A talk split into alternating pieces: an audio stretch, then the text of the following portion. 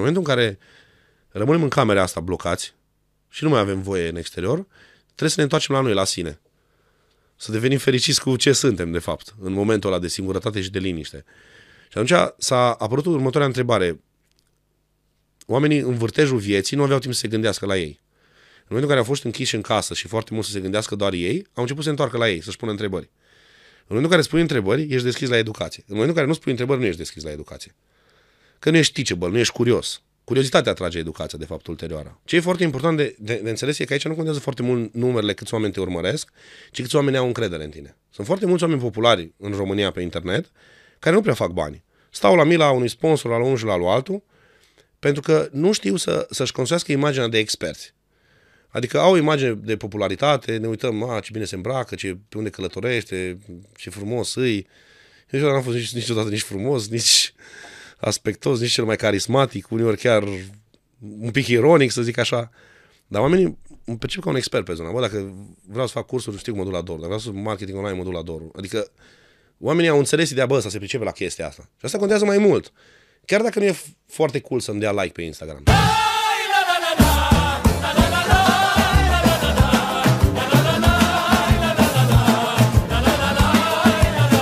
Bună seara! Suntem din nou la podcastul lui Damian Drăghici. Vă mulțumesc mult pentru tot sprijinul vostru și pentru toate aprecierile voastre. La fiecare eveniment mă, mă întâlnesc cu voi și sunteți toți foarte impresionați de, de podcast și mă bucur mult de tot că aduc, un, aduc ceva nou pe piață.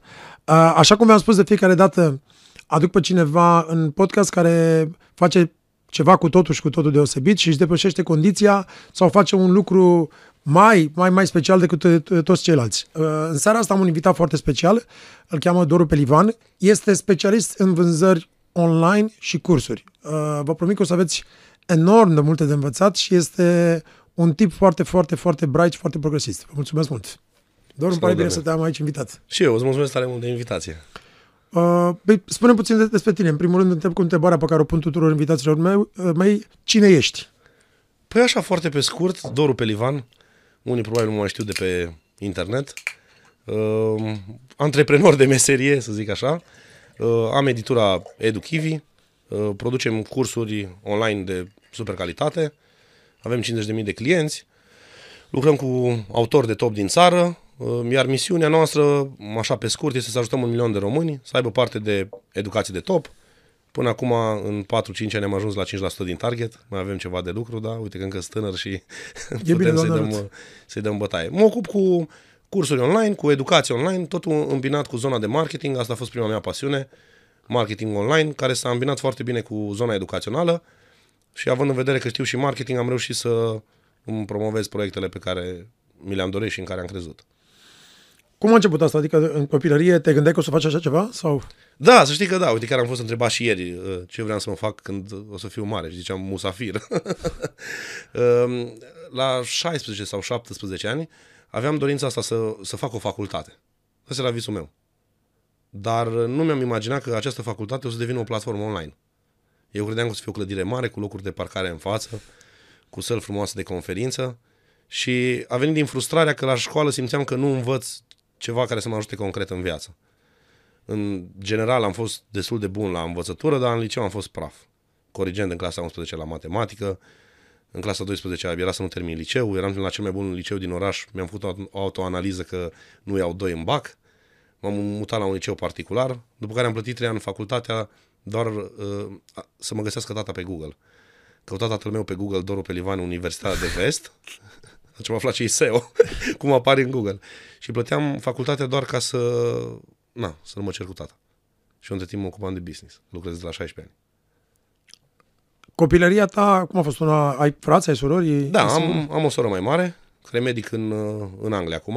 Am avut o copilărie ok, nu vin... Am pe testul AC de traume am zero. Adică, Doamne ajută, am venit dintr-o familie care nu m-au traumatizat Ehm, tata a avut o afacere când eram eu mic și ne dădea, ne dădea destul de mulți bani în copilărie, dar când eu am făcut 15-16 ani a început să-i meargă foarte rău.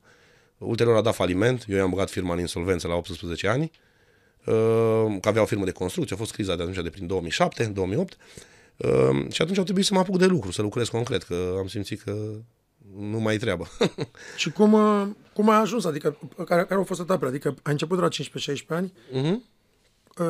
Uh, explicăm puțin, sau dăm pe acest parcurs de la 16 ani până aici, care au fost pașii care te-au adus să ajungi specialist Da. în domeniul ăsta? Deci la, la 16 ani, am, prima oară am, activ, am activat într-o afacere asta de network marketing, un MLM din ăla, dacă știi.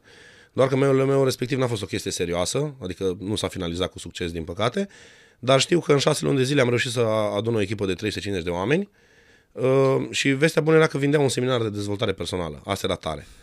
Dar m, cumva era un seminar de dezvoltare personală mascat sub ideea de alte produse pe viitor care nu s-au ținut niciodată. Dar seminarul a fost foarte bun și ne cerea 150 de lei pe el și era extraordinar de bun. Și acolo am, am aflat ideea că mă pot să înveț și alte chestii față de sistemul clasic de învățământ. Și am început să citesc. Și era pe ideea aia, cineva mi-a zis o chestie de genul, bă, vrei să fii bogat? Trebuie să citești. Ce? Alte chestii care se învață la școală. Zic, na, mă apuc. Între 16 și 17 ani am citit 100 de cărți. Zig Ziglar, de ale Carnegie, John Maxwell. Ce Toate se citește astea, da, acum? da, da, toate da. astea standard, să zic. Dezvoltare personală. Exact. E, m-am apucat să citesc și în momentul ăla a creionat ideea asta în mine de a, a vrea mai mult. Și am făcut un business, am făcut o salină artificială, în Timișoara am luat 25.000 de euro împrumut cu sora mea, uh, la care a lucrat uh, mama mea la început, că nu aveam bani să plătim un angajat. Uh, Tata, na, din păcate, a dat faliment cu firma și mama mă tot întreba, mama, Dodo, că mie îmi zic Dodo, uh, uite, asta e o premieră în podcast, nu știe nimeni, uh, că părinții îmi zic așa. Zice, Dodo, poți să iau bani să plătesc gazul?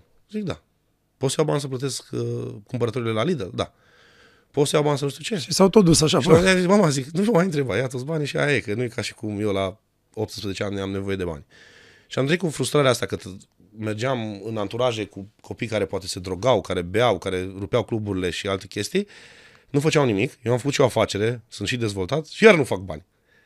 Și, bă, mai mult o vedeam și pe mama că se chinuie. De asta am aflat abia anul ăsta, făcând terapie, că mulți oameni mă întrebau de unde îmi vine drive-ul ăsta și puterea asta de a face lucruri. Și se spune așa că un bărbat care și-a văzut mama chinuindu-se are drive-ul ăsta toată viața după aia. Și cred că de aici a- asta combinat cu ideea de a face o școală, mi-a dat drive După aia restul, na, istoria, am jucat poker online, m-am apucat că nu știam ce să fac, să câștig bani. Făceam la un moment dat 2-3 mii de dolari pe lună din poker online, uh, dar nu-mi plăcea ce fac. Lucram noaptea, îmi pierdeam nopțile, eram un boschetar, efectiv, care na, făcea niște bănuți, dar aia era tot. Și la un moment dat uh, știu că m-a invitat cineva la un seminar să vorbesc despre începuturile mele în antreprenoriat, marele antreprenor la 19 ani. M-am dus acolo îmbrăcat la costum, ca un papisoi, cu cravată, cu tot. Și am povestit-o cu Salina, cu asta. Și frica mea, mea cea mai mare era să nu mă întrebe cineva cu ce mă ocup. în prezent. Și zic, mă rog, poker. Ce crezi că s-a întâmplat? După seminar a venit un domn la mine, Doru, fain seminarul, ai vorbit frumos, dar auzi tu cu ce te ocupi în prezent? De frică, că era mai în vârstă, i-am zis ceva de ce nu te interesează și m-am întors cu spatele și am plecat. Și un alt băiat m-a văzut și mi-a zis, Doru, dar de ce ai vorbit așa cu domnul respectiv? Și zic, păi nu știu, ce treabă are el cu mine? De ce, de ce a venit la mine? Și păi știi că domnul respectiv are o afacere, vinde niște șuruburi sau feronărie, nu mai știu exact ce vindea, și are cifră de afaceri 80 de milioane de euro pe an. A plecat de jos și poate era o șansă bună să-l cunoști. Fa, a picat cerul pe mine. M-am dus la el, zic, uite, zic, scuză-mă, te rog, zic, am fost un pic cam arogant, dar tu mi-ai apăsat butonul cel mai dureros mie. Zic, uite, eu mă joc poker online și nu sunt foarte mândru că fac chestia asta. Și el am zice, păi și de ce faci chestia asta? Zic, păi de bani. Și păi și ce, ți-e frică nu-ți faci bani din altceva? Zic, păi dar nu știu altceva ce să fac. Și mi zice, păi dar fă ce-ți place. Zic, păi și cum, așa de mâine? Da. Adică să renunț la poker de mâine? Da. Am dus acasă, aveam vreo 6-7 mii de dolari, am scos banii din cont, ce mai aveam. Zic, gata, de azi înainte nu mai joc niciodată. M-am lăsat și mi-am făcut un blog pe net, pe livandoru.ro. Și visul meu era să ajut tinerii să-și deschidă un business. Asta îmi doream eu acolo. Venea lumea, citea blogul, 40% erau hateri, mi-am luat hate profesionist, nu... Că îți dai seama, un copil la 19 ani care dă sfaturi de business nu pare foarte credibil. Dar să știi că au fost la mea unii oameni care au apreciat. Și așa mi-am făcut primele relații. Doi ani de zile n-am făcut bani din blogul ăsta, iar trăiam cu 5 lei pe săptămână și mă gândeam, zic, bă, au trecut atâția ani, știu atâtea chestii, tot sărac sunt. Și la un moment dat mă chemau și pe la televiziune, pe la diverse conferințe așa mai micuțe și eram destul de frustrat. Dar la un moment dat am început să vând un curs Uh, s-au înscris 18 sau 19 oameni în 8 ore la un curs de antreprenoriat, 11 dintre ei și-au deschis un business în 3 săptămâni și atunci mi-am dat seama, bă, eu știu ceva valoros aici. Și am făcut o agenție de marketing, Kiwi Agency. Asta a fost agenția de marketing prima și am fost printre primii din România care au făcut Facebook Ads, email marketing, copywriting, chestii de genul ăsta, care acum au, sunt mai pe trend, să zic așa. E, dar visul cu educația a rămas. Și la un moment dat am început să lucrăm pentru autori. În momentul în care am început să lucrăm pentru autori, s-a dezlănțuit, Altă mâncare s-a, de s-a, pește. dez, s-a dezlănțuit forța, de fapt, adevărată și acum, în ultimii 4-5 ani, ne ocupăm doar de a oferi educație pe diverse subiecte, diverse nișe. Marketing, vânzări, dezvoltare personală, psihologie, traume, uh, cum să devii psihoterapeut uh, și lucruri de genul ăsta. Și acum, na, proiectul de anul ăsta pe care mizăm cel mai mare, cel mai mare proiect educațional din România, EduKivi School, vrem să facem o școală pentru copii, uh, prin care să dăm accesul tuturor copiilor, indiferent că sunt într-un oraș mare sau mai mic, la educație de top făcută de cei mai buni profesori din, din țară. Și în felul ăsta, cred că o să ajungem la un milion de, Doamne ajută. de români. Uh, care este... Crezi că care a fost cheia succesului, adică în, în pașii pe care ai urmat tu? Adică că ți-ai urmat visele, ți-ai urmat uh, și ne-ai dat înapoi? sau? Și ce un antreprenor în serie. Un om care a ieșuat în serie. E, noi suntem învățați că în momentul în care greșim nu e bine. Eu am greșit foarte mult și cred că cel mai mare secret e faptul că după fiecare greșeală mă apucam din nou. Nu stăteam o, o clipă și nu consideram ca un eșec, consideram ceva firesc. Și am eșuat cu multe proiecte, multe lansări, multe failuri, din care am învățat, efectiv, pur și simplu. Aș putea spune cheia perseverenței, în toate cărțile scrie chestia asta. Dar chiar se aplică, plus mai este ceva. Uh, După 10 ani devii expert într-un anumit domeniu. Și noi, uite, chiar acum am plinit 10 ani de Kiwi. Și se simte. Se simte ce știm în ultimii 2 ani, suntem top notch, efectiv, în industrie, în lume aproape. Și de la chestia asta se simte, se simte expertiza, efectiv, putem discuta cu oricine de la egal la egal de oriunde din lume. Și automat expertiza este transformată în bani. Doar problema este că noi acum uh, nu mai suntem învățați să fim ucenici și să lucrăm multă vreme să devenim foarte buni într-un anum- anumit domeniu. Ne uităm pe Ne e, Instagram. frică de, ne e frică de failure. Da, ne uităm pe Instagram, ne uităm pe YouTube, vedem podcast cu Damian, vedem popularitate, imagine, oameni care zic bravo Damian, dar oamenii nu înțeleg munca care a fost înainte. Câte, cât, câte, cât zeci de ani. Exact. Și pasiune știi că mai, mai, mai înseamnă patimă. Asta e o, o chestie care ne-a scris și în Dex. Deci pasiune egal patimă. Pasiune nu e doar chestia de plăcere, de a lucra uneori e cu lacrimi această plăcere. Dar lucra atunci când nu-ți place. Exact. Exact. Și atunci noi uh, nu mai avem disponibilitatea asta, mai ales tinerii, de a fi ucenici și de a învăța. Vrem direct repede rezultate. Și ne agățăm de tot felul de TikTok-uri în care în 30 de secunde se dezvăluie cheia succesului. Corect. Uh, povestește-mă acum puțin de procesul prin care voi faceți ce faceți la Edu, Edu Kiwi. Mm-hmm. Aveți mai multe programe sau cum? Da. Deci, uh, filozofia noastră a fost așa, acum patru ani de zile, deci noi, noi lucrăm pe zona de cursuri de 8 ani aproximativ, 7 ani, 8 ani undeva pe acolo. Dar, nu știu dacă știi, dar uh, cursurile internaționale online, uh, chiar dacă sunt cumpărate, nu sunt vizualizate până la capăt. Statistic, Sunt să zicem astea, în felul următor. Udemy, uh, Da. clas nu știu cum. sunt Exact. câteva. Na, astea, din păcate, sunt bune, sunt interesante, doar că doar 2, între 2 și 4% din oamenii care accesează un astfel de program îl duc până la capăt, doar să-l vadă. Îl Dintre- plătesc și nu, și nu se uită. Exact. Dar dintre ei câți dracu au un rezultat? E, eu în momentul în care am făcut business-ul ăsta, noi lucram pentru alți autori ca niște mercenari, să zic așa. Eram ca niște furnizori contractați să promovăm un autor. Dar noi nu aveam control pe produs. E, și din diverse vari motive, unele produse poate nu ajungeau la randamentul la care ne doream noi.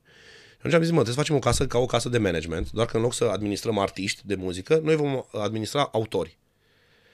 E, de ce? Cu scopul de a face programe educaționale care să aibă o rată de finalitate între 50 și 90%. Noi le-am denumit cursuri experiențiale. E, în momentul în care am început să facem chestia asta, a fost foarte dificil cu autorii să lucrăm, să progresăm în direcția asta, dar acum am ajuns să facem cursuri mult mai bune decât tot ce găsești pe piață pe subiectele noastre. Problema e că noi suntem puțini, adică noi avem, atacăm 10 nișe maxim, 10 subiecte. Dar în România e nevoie de sute de subiecte. De aia acum încercăm na, să ne adresăm și tinerilor cu EduKivi School, să, să dăm și tinerilor șansa la, la educația mai modernă. Gândește că faci 12 ani de școală și nu știi să-ți alegi facultatea, uh, nu știi care e meseria ta, care e vocația ta, te cerți cu părinții, habar n-ai dacă e ok. Exact. Uite, de exemplu, am, uh, și, și asta vreau ca să, să, să dăm un exemplu uh, exact așa bătut în cuie, uh-huh. ca să vadă oamenii. Aveam un tip, o prietenă de, de partenerii mele care uh, era un make-up artist și acum câțiva ani de zile de tot uh, era ca make-up artist la noi la, la videoclipuri, la, la tot felul de activități ale noastre pro- pro- muzicale. Și a venit la noi și n-avea, n-avea sărăcuța încredere în ea. Și am, i-am dat câteva elemente pe care le-am folosit și eu de-a lungul timpului, știi tu, și de la Zig Ziglar și atunci zic, băi, fă o listă, un bucket list cu ceea ce îți dorești. Pe ce aș vrea o casă, aș vrea să am și o, uh, un salon, asta aș vrea să am o mașină, cu soțul meu aș vrea să am asta pentru fică mea, zic, scriu și pune undeva lista asta. Mhm. Dar p- până la prezent, eu, Loredana, am asta, asta, asta, asta. În ziua de astăzi, acum un an jumătate m-a sunat, Damian, e incredibil, am, am, am apartamentul, nu pot să cred că eu n- n-aș fi avut așa ceva niciodată. Bineînțeles, am mai mulți oameni așa, gen mentora, dar mă refer la ea.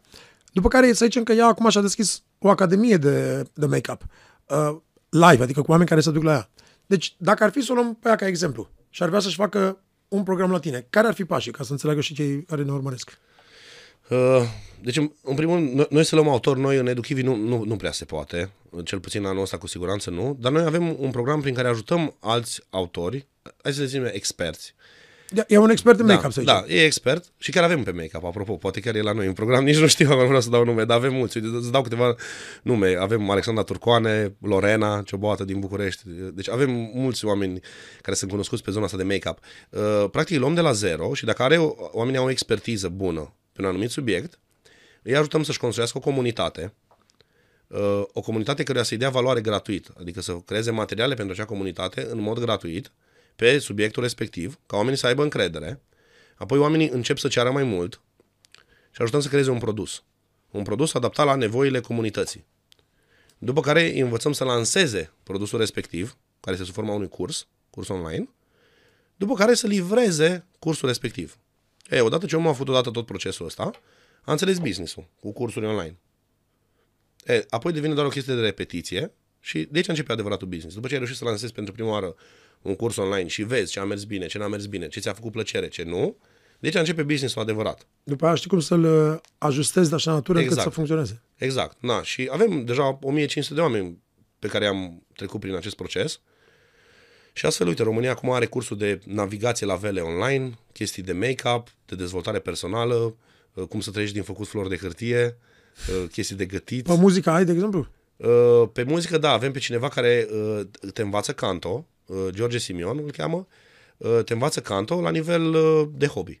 Dacă vrei să Am cânti înțeles. la Deci am nivel putea de să dezvoltăm uh, cu mai mulți artiști și, și așa ceva. Are Adică, sute de cursanți, băiatul respectiv despre care vorbesc, George. Da. ok.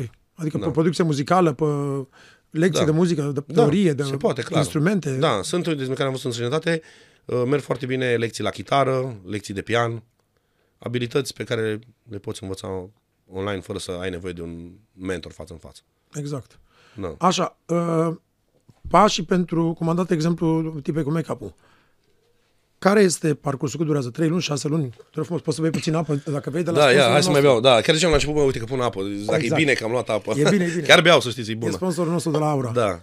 Uh, Deci procesul e îndelungat Păi ca să, sau... deci ca să lansezi cu succes, uh, durează cam 4 luni de zile de la zero, uh, să-ți construiești comunitatea. Acum contează foarte mult și ce resurse ai. Dacă ești cunoscut pe internet, dacă nu nu ești cunoscut, ce expertiză ai uh, în domeniul respectiv, dacă ai mai încercat uh, să postezi materiale online, ai mai avut succes cu ele, ai mai încercat să vinzi ceva online. Deci sunt câteva întrebări. În funcție de întrebările astea, uh, se, îți dai seama cam ce succes ai putea să ai. O lansare de genul ăsta clasică durează cam 4 luni de zile. Să-ți, constru- să-ți și construiești comunitatea, să-ți și construiești produsul, Pentru cei care nu au comunitate. Da, foarte important. Pentru cei care nu au comunitate. Dacă ai comunitate, deja e altă poveste. Comunitate online sau comunitate offline? Orice fel de comunitate, oameni care să te urmărească pe subiectul respectiv. Ok. Adică eu îl urmăresc pe Damian pentru că puncte, puncte.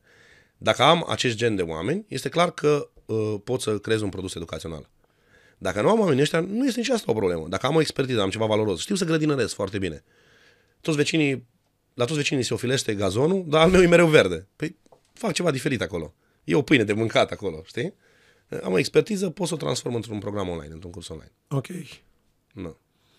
Uh, și deci voi cumva îi antrenați și uh, le, le prezentați tot programul de mentorship. Adică voi le spuneți exact care sunt uh, pașii următori, nu? Da, corect, da. Deci noi luăm practic omul de la, de la zero și îl ducem prin toată călătoria, etapizat, să ajungă la lansarea unui, cu- unui curs online de succes și totodată să și repete după aia procedura asta. Ok. Da. Acum, ce e foarte important, lucrăm cu oameni care sunt super pasionați de educație. Adică să nu vină oamenii pe ideea de făcut b- bani. Eu am observat că oamenii care vin pe ideea să facă doar bani în chestia asta nu au succes. Oamenii care vin pe ideea că sunt super pasionați hobiști, uh, obsedați de un anumit subiect chiar, ăia și ajung să facă bani. De ce? Că businessul ăsta se bazează pe, pe ceva foarte important. Și anume, noi mutăm linia gratuității foarte mult. De exemplu, Coca-Cola nu poate să-ți mute linia gratuității la infinit pentru că nu poate să-ți dea cola pe gratis. E, dar pe zona educațională tu poți să dai materiale pe gratis. Nimeni nu te oprește să creăm acum un curs pe care nu să-l dăm pe gratis pentru oameni. E, în momentul respectiv, oamenii prind încredere în noi dacă și-au luat valoare de la noi. E, în momentul în care am încredere și vreau să cumpăr. De-aia businessul ăsta e foarte bun, că poți să muți linia gratuității foarte mult. Noi, Dar poți să dai gratuit doar ceva care îți place. Bineînțeles. Că nu? dacă nu-ți place, ești obligat să pui timp și atunci nu... Da. Eu, de exemplu, eram foarte pasionat de marketing. Am început la un moment dat să dau uh, cursuri și materiale de marketing online gratuite pe internet. Am fost printre primii din România care am făcut chestia asta. Și așa am și devenit cea mai mare, noi avem și cea mai mare comunitate de oameni de marketing online din, din țară. Avem și o școală de marketing, în fine. Uh, și cum ne-am făcut cunoscuți? Că noi n-am avut bani, buget, să băgăm în ads foarte mult.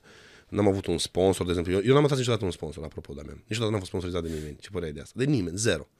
Ne-am autofinanțat. Super tare. Dar cum ne-am făcut cunoscuți? Prin a da lucruri gratuite foarte mult. Când alții cereau bani pentru orice, la noi era gratis. Și toți cunoscuții, prieteni, chiar și taichi mă sfătuia, îmi zicea, Doru, ești un prost, le dai toate secretele pe gratis. Și am zis, și ce? Tot la mine o să vină să lucreze. Și asta s-a întâmplat. Am dat totul pe gratis, uh, materialele bune pe care le aveam, ideile, conceptele, le dădeam pe gratis și pe oamenii veneau pentru implementare la noi.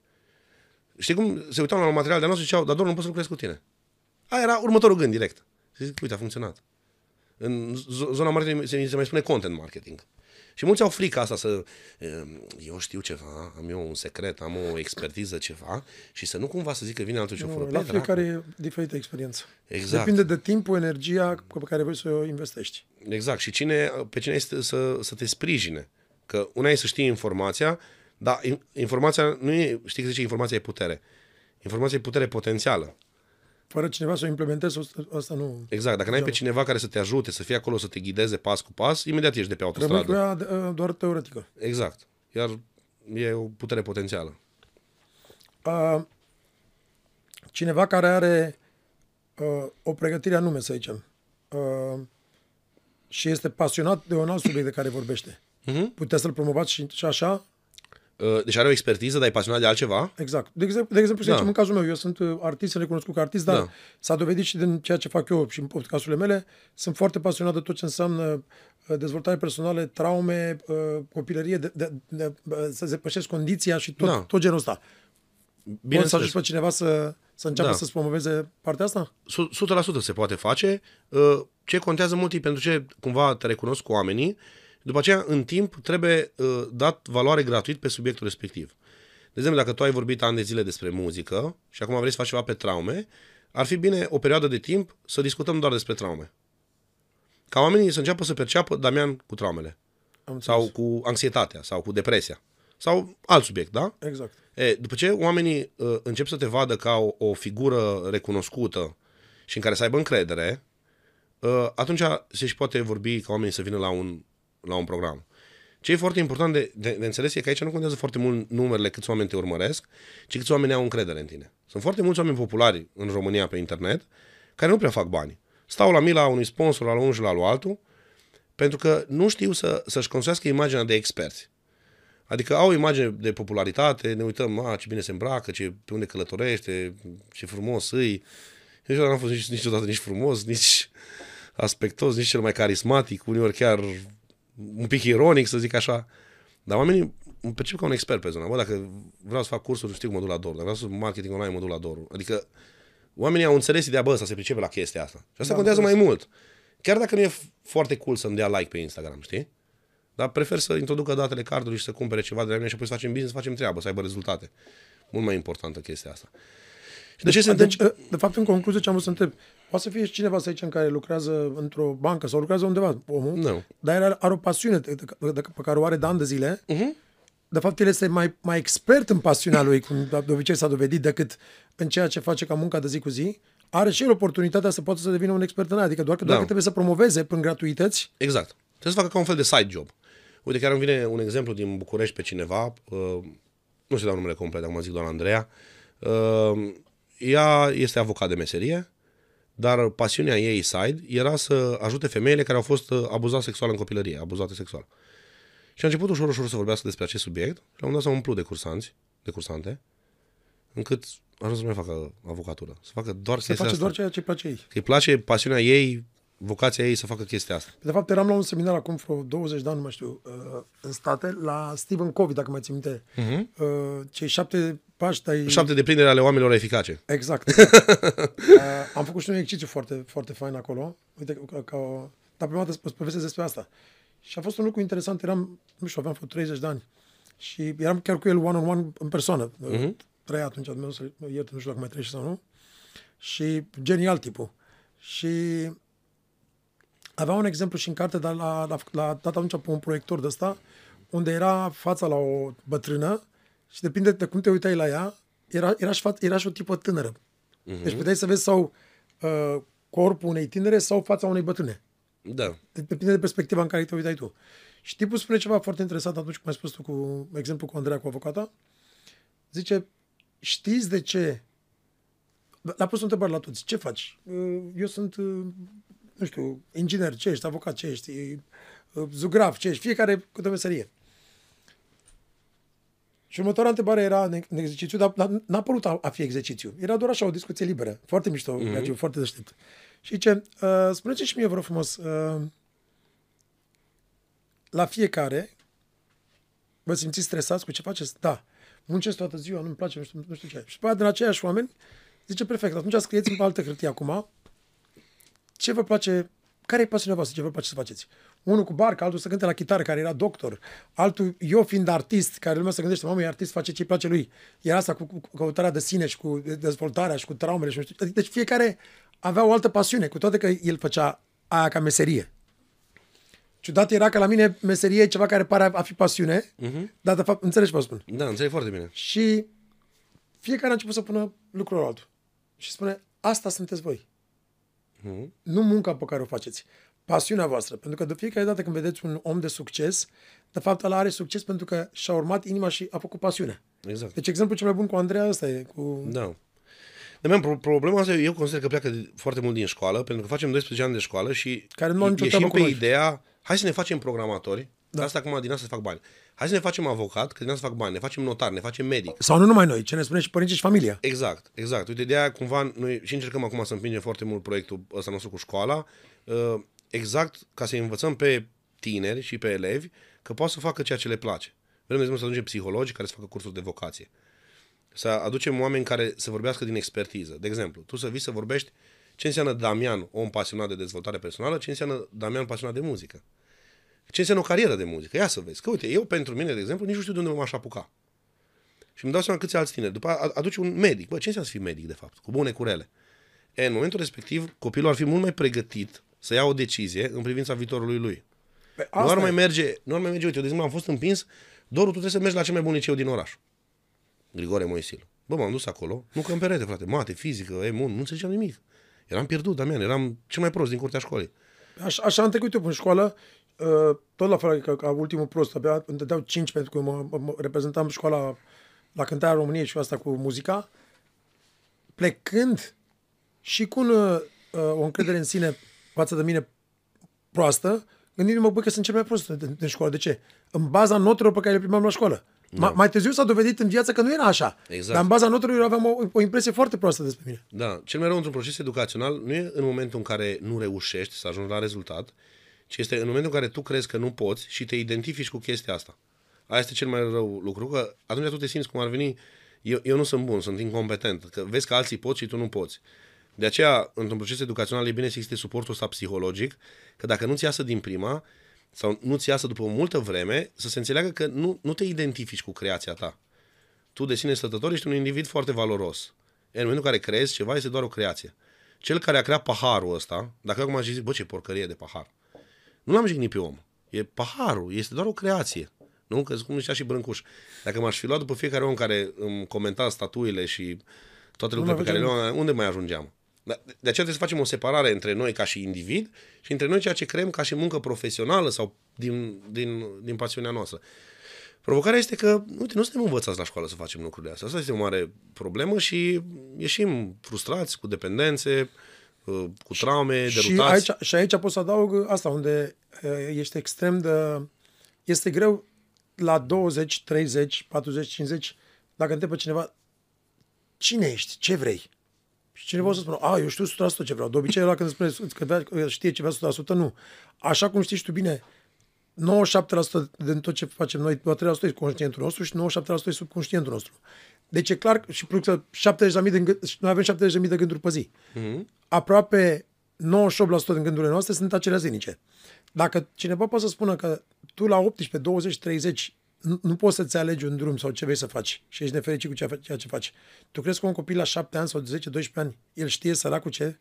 Corect. El nu este altceva decât un burete care a sub informație de la părinți, de la mediul lui înconjurător și dacă îi spui vreau să fiu pictor sau vreau să fiu, nu, a fi bine să fie pictor, vreau să fiu inginer sau avocat, este, nu e altceva decât o proiecție a părinților pe care a pus asupra lor sau ce a văzut el în jurul lui. Și după da. aia ajunge să fie avocat și pe aia îl vezi la 50 de ani că e deprimat, nefericit. Și supărat, da. Și supărat și îl vezi Are că... și credit la bănci și o casă și o mașină și mai poate să mai renunțe la tot cercul ăsta vicios. Bravo, pentru că mai mult da. e vorba despre statutul lui decât despre ceea ce își dorește el. Exact. Și asta pot să spun eu pentru că am tot spus-o și am tot repetat-o și de-aia uh, am și căutat atâția ani de zile partea mea interioară, pentru că la mine muzica nu a fost o alegere. Venind dintr-o familie de, de, de, de muzicanți, mi s-a impus. Fă muzică că altfel mori. Bine, trebuie să fac muzică. Și de-a lungul anilor tocmai asta am căutat. Bă, dar zic, dar, dar zic, care e pasiunea mea? Uh-huh. Și într-un final, eu am ajuns la tot felul de căutări și specialiști de la Zig Ziglar prima dată, în, în 2000, la Anthony Robbins, la toți, să aflu cum să am cheia succesului în muzică, când de fapt eu căutam pasiunea mea era, era cunoașterea de sine. Da. Da, de lucrurile astea s-ar fi rezolvat în școală, de exemplu, dacă aveai un curs de psihologie despre găsirea vocației. Bravo. Exact. Câteva ore. Și acum, cu ajutorul tehnologiei, orice copil de oriunde, dacă ar avea acces la informație, potrivit pe ceea ce caută el, s-ar putea rezolva chestia asta. Instantaneu. Deci gândește să scoți telefonul și să poți, bă, ce mă pasionează, ce probleme am astăzi? Apropo, în, în sistemul din Corea de Sud, parcă, nu există materie școlară. E, intră dirigintele în clasă și întreabă, na, ă, copii, ce probleme ați avut ieri? Și unul zice, m-am certat cu părinții. Altul, eu vreau să fac bani. Altul, m-am îndrăgostit de nu știu cine și nu, ea nu reacționează. Perfect. Și îi împarte, după aia, pe diverse grupe și îi trimite la diversi mentori mentor. să discute despre subiectul respectiv. Deci, teoretic, nu există o programă. E, în România avem provocarea că uh, nu există această posibilitate și multe materii uh, nu, nu există, practic. E, cum e și, Educație, cum e și în Finlanda pe, pe aptitudini, nu pe, adică pe ceea ce ai tu. Care Lucruri este... de bază, cum să scrii un CV, uh, cum să deschizi un SRL. Care e diferența între un SRL și un PFA? Dar asta că există SRL neplătitor de TVA. Na? Ce dacă e TVA-ul? care e treaba cu impozitele la stat? De ce trebuie să le plătești? Cât, cum? De, de ce ești angajat și să duc atâția bani? Lucruri de bază. Da, care... știu, săracii, săracii adică terminând la 18 ani un liceu mm-hmm. sau și o facultate și în afară de niște subiecte generale pe care dacă ai fost în the mood, să zic eu, sau nu, sau dacă ai ADHD sau nu ai ADHD, sau dacă în ziua te-ai gândit la altceva și n-ai prins lucrurile alea 20, puțin din geografie, matematică și asta, pritimaș, tu nu știi nimic altceva în viață. Da, cea mai mare provocare este uh, să rezonezi cu profesorul. Deci, uite, eu anul trecut am făcut un studiu de fezabilitate pe 2000 ceva de persoane, din care am discutat cu 200 ceva de elevi. Unul la unul, cum mulți pe Zoom. Deci am vorbit cu copii, Damian de m-am săturat. Copiii, să știi că nu au o problemă cu materia școlară. Pentru că din punct de vedere cognitiv, un copil cam până la 18 ani nu poate să aleagă ce e bine, ce e rău pentru el cu adevărat. Nu-și dă seama de chestia asta. E, el are o problemă cu profesorul, dar nu din cauza că poate omul ăla e rău, ci din cauza că poate lui nu-i place, bă, Doru are barbă. Nu-mi place de el, mie nu-mi place chestia asta. E, și ajunge să nu mai învețe subiectul respectiv, pentru că nu rezonează cu profesorul. Adică, tu când te duci la școală, nu ești întrebat, ia să vedem Damian cu ce profesor a rezonat. Hai să luăm pe ăla cu firea aia mai artistică, că poate a rezonat cu Damian. Hai să luăm pe ăla mai vorbăreț. Sau să luăm pe ăla mai tăcut. Nu. E, noi asta încercăm să dezvoltăm. Facem un app în care să înregistrăm mai mulți profesori, să apară un trailer ca la Netflix, iar copilul să intre și să-și le aleagă, o iau pe aia că e blondă, mie îmi place. Nu, mi îmi place că e brunetă. mi îmi place că e mai în vârstă, pare mai smart. Nu, le iau pe la mai tineresc, e mai modern asta. Că tu nu poți să judeci uh, ideea asta, de ce rezonăm cu anumite persoane și cu alte persoane nu rezonăm. Însă oameni, de exemplu, care vin la cursurile mele, care super rezonează cu mine și devenim prieteni, ieșim și la grătare, dar sunt și oameni care nu. Și este ok să fie așa. Dar trebuie să avem opțiuni. Asta, e. asta și mai, mai nou în, uh, în toată în tot sistemul ăsta, ecosistemul ăsta al traumelor și al uh, reparării sistemului nervos se numește co-regulating. Uh-huh. Dacă ai că sunt oameni cu care te vezi și îți creează o stare bună și te relaxezi și ești, te simți bine în jurul lor și chiar e recomandat să mai te vezi cu ei, că înseamnă că poți să-ți coregulezi sistemul și sunt oameni care te stresează, care nu asta. Asta e, asta e lucru de bază, adică trebuie să înveți sau self-regulating când ești singur, să poți să regulate your nervous system sau co-regulating. Deci aici e vorba nu de o atracție sau ceva, e vorba de... Eu țin minte un singur profesor din toți anii de școală, Rădulescu la Cantemir, care era profesor de istorie. Și mi era super drag de el, dar nu pentru, nu știu dacă știa omul istorie sau nu, dar vorbea atât de mișto și mă simțeam atât de mișto că eram, wow, ce tare. Avem ceva în ăsta. comun. Și Atât. profesorul meu preferat, Damian, e tot de istorie, să știți. Atât. Și era un tip de ăsta cu părul puțin mai lung, pe timpul lui Ceaușescu, așa, și foarte mișto și povestea cu pasiune și asta și pe ăla e singurul care îl țin minte. Pe, pe ceilalți care erau agresivi, care trebuie să faci nu știu ce, nu știu ce, eram bapa mătic, cum ar fi, înțelegi? Da, da. Avem ceva în comun. Și eu am fost pasionat de proful de istorie și știu exact de ce. Pentru că spunea povești. La fel și Spunea asta. povești cu emoție, iar uh, poveștile, na, să și vorbim ceva de marketing, poveștile fascinează. Întotdeauna uh, o poveste te fascinează și există următoarea teorie, uh, când predai, să predai prin teoria fascinației. Adică să spui ceva care pare un mare aha. Sau ceva care are o semnificație. Sau spui un secret. Și te joci cu tonalitatea vocii. Vorbești ba cu curiozitate, ba cu mister, ba cu fermitate. E, Iar che- chestia asta creează fascinație care nu doar că atrage copiii, atrage pe orice cine. De ce oamenii ascultă podcasturi? Pentru că sunt foarte autentice și foarte naturale, mult mai naturale decât postările pe Instagram, de exemplu. Sau o, o emisiune la, tele- la, te- la TV. Exact, da, pentru că de, da, de aici nu e nimeni obligat, nu mă obliga nimeni să zic ceva. Nu mi-a zis nimeni, Poți să bă, înjuri, Doru, poți să vezi, vorbești cum zic vrei tu." chestia aia, că așa se face aici. Nu, e foarte autentic, foarte natural, stăm la, la un pahar, iar oamenii tânjesc în, în zilele noastre după autenticitate. Uite, de aia, de exemplu, a început să explodeze TikTok-ul. La un moment dat și Instagram-ul pe story po- pornise foarte bine, că era autenticitate. În momentul în care a început chestia asta de, de fake-ish, a început să moară toată platforma. Multe like-uri, dar să moară engagement-ul, iar oamenii se mută către acolo unde este povestea reală, unde este autenticitatea. Uite, de exemplu, cum e acum pe TikTok. Pe TikTok sunt chestii foarte autentice, multe, bine, nu toate. Și de aia, uite, podcasturile în România, de aia au prins iară foarte bine. Că vin oameni cu povești reale, cu emoții, cu chestii pe care le simt, cu bune, cu rele și vezi omul așa cum e. Și vrei să te uiți la chestia asta. E ca un fel, uite, ca reality show-urile, doar că reality show-urile au ajuns și ele să fie fake. Da, corect. Dacă ar fi rămas pe bune, în continuare aveau tracțiune. Omul vrea, vrea povestea din, din, din spate. Cumpărăm de la oameni, nu de la branduri. Vrem să cunoaștem omul. Cu bune, cu rele. Ce părere ai? Adică în următorii ani, uh, crezi că partea asta de uh, educație online a avut un impact foarte mare și în perioada pandemiei? Da, fo- A schimbat lucrurile Fo- foarte mult? Foarte mult și din două puncte de vedere. Odată este componenta psihologică, care a fost în felul următor. În momentul în care nu ne mai putem lua satisfacție din exterior, noi mai suntem în București, putem, dacă suntem plictisiți, ieșim la o terasă de lux sau mergem și facem o activitate superbă care ne satisface. Dar în momentul în care rămânem în camera asta blocați și nu mai avem voie în exterior, trebuie să ne întoarcem la noi, la sine. Să devenim fericiți cu ce suntem, de fapt, în momentul ăla de singurătate și de liniște. Și atunci s-a apărut următoarea întrebare. Oamenii în vârtejul vieții nu aveau timp să se gândească la ei. În momentul în care au fost închiși în casă și foarte mult să se gândească doar ei, au început să se întoarcă la ei, să-și pună întrebări. În momentul în care spui întrebări, ești deschis la educație. În momentul în care nu spui întrebări, nu ești deschis la educație. Că nu ești teachable, nu ești curios. Curiozitatea atrage educația, de fapt, ulterioară. E, oamenii au început să-și pună întrebări și au început să caute pe Google diverse chestii. Și au descoperit că există oameni în România care fac materiale chiar mișto, pe diverse subiecte, sau în exterior.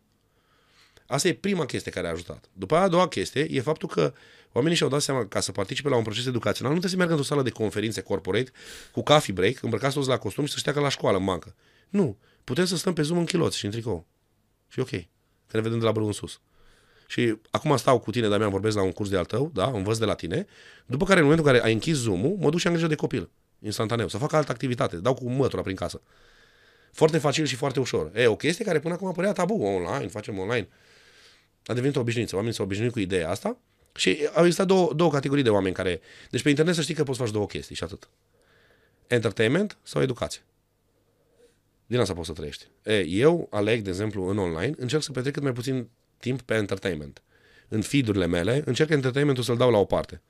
Nu îmi place entertainment, mai bine mă duc la un film, mai bine stau... Așa e la mine și dacă, beau dacă, un par de dacă, vin cu dacă tine, intri râd pe cu tine. TikTok, vezi doar educațional, adică Exact, da. dezvoltare personală sau căutările mele care... Exact, ce să, sunt să, să interesate. încerc să văd mai mult uh, educațional, că aia, aia mă umple și îmi dă după aia și rezultate. Că, până la urmă, abilitățile contează cu care rămâi, cu abilitățile produci după aia, cu, cu abilitățile materializezi. Uite, chiar vorbeam cu cineva că cea mai mare formă de spiritualitate este să reușești să materializezi. Așa e. Ești atât de dezvoltat încât cu tot ceea ce știi tu poți să creezi în materie, care se poate transforma în ajutor pentru alții sau pentru tine sau pentru familia ta. Cum spune, cum spune și Dulcan, inteligența materiei. Da, exact. Că de fapt asta este thought into matter. Gând în materie. Exact. Ceea ce îți propui să se facă Să se materie. materializeze. Exact. Da. Care sunt planurile tale de viitor? Uh, Deci foarte mult acum sunt foarte concentrat pe aplicația asta Edu, EduKiwi School. Noi și at- încercăm să atragem o finanțare, ne trebuie cam un milion de euro. Eu am pus pe masă împreună cu asociatul meu 200 de mii să facem aplicația. Am lansat o colecție de NFT-uri pe zona asta de EduKiwi School, prin care atragem finanțarea pentru aplicația asta. Avem deja foarte mulți oameni care ne sprijină în direcția asta, chiar dacă nu e o vreme foarte bună de NFT-uri, dar uh, oamenii vin pentru noi. Înțeleg proiectul A fost până acum de patru luni de zile. Exact, da. Noi, noi folosim tehnologia, de fapt, pentru a crea un gamification în platformă foarte puternic, pentru că unui copil nu trebuie să-i spui joacă-te. Să joacă el. El să joacă el. E, dacă noi reușim să îmbinăm educația cu joaca, am dat lovitura, acum reveni în sensul bun și pentru copii și pentru societate. Și noi asta încercăm să facem, să creăm ca un joc din școală. Asta vom face anul ăsta, iar asta este și misiunea mea pe următorii 10 ani de zile, uh, să încerc să ajut foarte mult copiii. Uh, Gândește că aplicația asta va avea un cost de început de 49 de lei pe lună. O oră de meditație, în care vei avea acces la mii de ore de conținut. Deci dacă facem chestia asta, sistemul educațional cum arată în prezent în România va fi total diferit. Deci va fi efectiv altceva. Și, na, ca să zic și așa o premieră, cumva, nu știu dacă ar fi ok să vorbesc despre asta, nu știu să mă bată echipa, dar încercăm. Uh, visul meu în următorii 10 ani de zile, uh, dacă fac asta mă pensionez, Damian, de aici încolo, zic 100%. Uh, bine, tot timpul am zis asta și am făcut altceva. După aia, uh, sistemul educațional românesc este un sistem educațional. Dar, dacă ai avea o aplicație în care să ai sistemul din Norvegia, să ai sistemul din Finlanda sau din alte Finlanda, țări. din Și America, să poți să alegi. E, copilul să intre împreună cu părintele și în funcție de cine e el, să-i se ofere o ședință de consiliere prin care să-și aleagă sistemul educațional și dintr-o țară să aibă acces instantaneu oriunde în lume. Foarte tare. Gândește că voi trăiți, de exemplu, în București. Aici, dacă ai un copil, cât de cât îl mai duci la o școală, ok. Dar copiii din Lugoj, de lângă Timișoara, sau dintr-un sat, cum ajung ei să vorbească cu un profesor bun sau să, să aibă acces la ceea ce predă un profesor bun? Nu există chestia asta. E, și noi asta încercăm să descentralizăm. Educația. Să toată lumea să aibă acces la povestea asta. Totodată o legăm printr-o fundație. Um, un părinte înstărit care face abonament copilului lui va putea să facă abonament pentru 10 copii, 20 de copii, 50 de copii. Ești milionar, ține 1000 de copii. E, după care, când copiii respectiv cresc, să-i băgăm într-un chat în care cel care a ținut bursa să devină un fel de mentor pentru copiii respectivi. Dacă copilul respectiv vine dintr-o familie mai defavorizată, care nu a avut posibilități, dar are acces la un om acum care a reușit, Normal. Bă, prin simplu Mare fapt că are ajutor. acces la el și că îi dă încredere, îi se poate schimba radical viața. Deci misiunea mea în următorii ani, clar, e pe educație, un milion de români. Dacă ajungem la un milion de români, am ajuns la masa critică necesară în, Doamne ajută. în, în România. De obicei, în finalul podcastului, întreb uh, pe invitați să-mi spună din propria lor experiență de-a lungul vieții, din ce au acumulat, un citat al lor despre viață. Nu un citat de la altcineva, citatul lor cu care... adică Da, am un lor- citat personal. Chiar am, chiar am ce chestie. Uite, bine, am, am venit pregătit cu temele de acasă, vezi? Zic oamenii că ne-am vorbit de dinainte. Uh, citatul meu sună cam, cam așa. Uh, decât să te pregătești, mai, mai bine să începi. Foarte tare. Că sunt Acți- foarte... acțiune, acțiune și se rezolvă după aia, nu invers. Exact. Gândire prea multă sau vorbă prea mult. Exact, pentru că uh, trăim într-o eră foarte mult a procrastinării, cumva, și uh, foarte mult vorbim și ne lălăim, dar e foarte puțină acțiune. Și eu tot ce am în viață, sunt un om educabil și mă educ constant, dar rezultatele au venit din faptul că am pus în aplicare și am dat cu capul. Și asta spun și în cursurile mele. Bă, nu ați venit la școală aici. Noi nu doar învățăm aici. Aici venim să facem chestii. Învățăm o chestie, dar noi imediat trebuie să o aplicăm, că dacă nu s-a dus, gata. Nu învățăm aici. Nu este la școală. Facem un business adevărat, concret. Trebuie să punem în aplicare. Și atunci de aia mult merg pe, pe ideea asta. Deci mai repet o dată uh, citatul tău ca să știm? M- mai, decât să te pregătești, mai bine să începi. Perfect. Doru Pelivan, îți mulțumesc mult la tot. Mult succes în tot ceea ce faci, a fost o onoare și Doamne ajută! Mersi, Damian. Numai bine.